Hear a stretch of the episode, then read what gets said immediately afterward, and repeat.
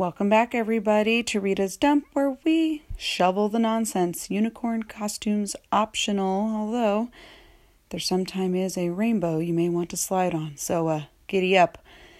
Today, we're going to talk about the Stabilizer Sunday Showdown. As you know, if you listened to last podcast episode, I was having a heck of a time with the stabilizer function in iMovie. And here we are, nearly five weeks later. Yeah, you heard me correctly. Five mother bleeping weeks later. All right, maybe it's more like four and a half, but who's counting? Uh, it's rhetorical. Let's not answer that. I finally figured it out. I finally figured it out. And no thanks from any techies online either.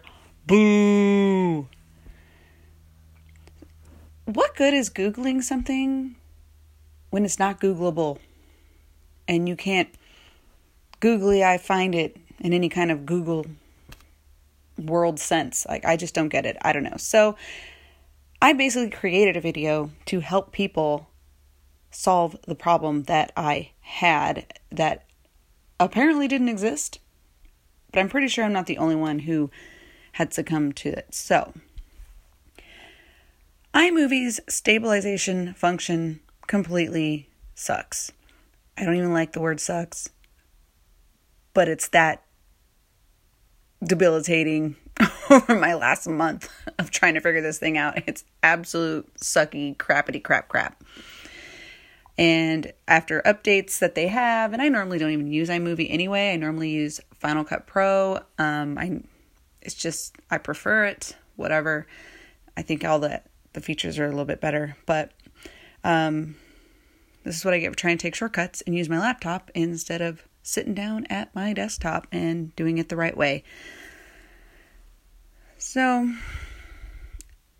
after many moons of checking the stabilizer status day after day, trying to bounce out the video, fail after epic fail, internet search after inter- internet search with no answer for the answer that I needed, and tirelessly waiting for a stabilizer to, well, damn, stabilize.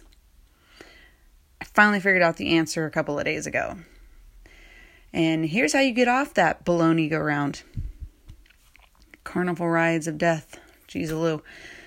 So there's no manual for this software. It's literally learn as you go, but it is fairly self-explanatory. It's just not that complicated of a software to begin with. It's simplified for non-techies.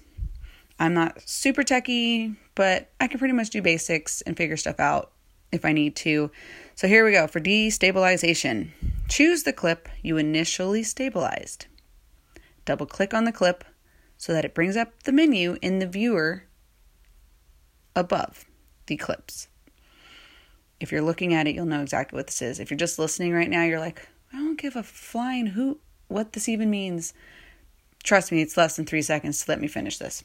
in the toolbar of the viewer, in the upper right hand corner, you're going to see a bunch of little options that have shown themselves because the clip in the viewer has gotten a little bit smaller to allow that.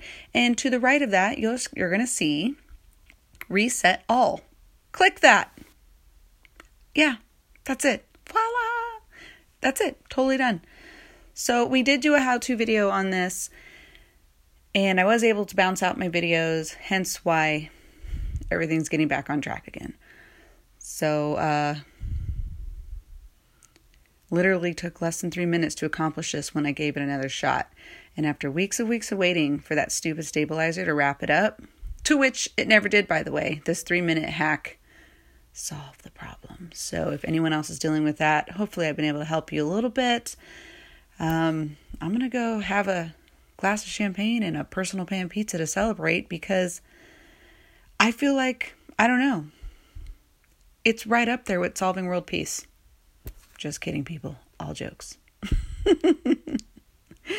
Till next time.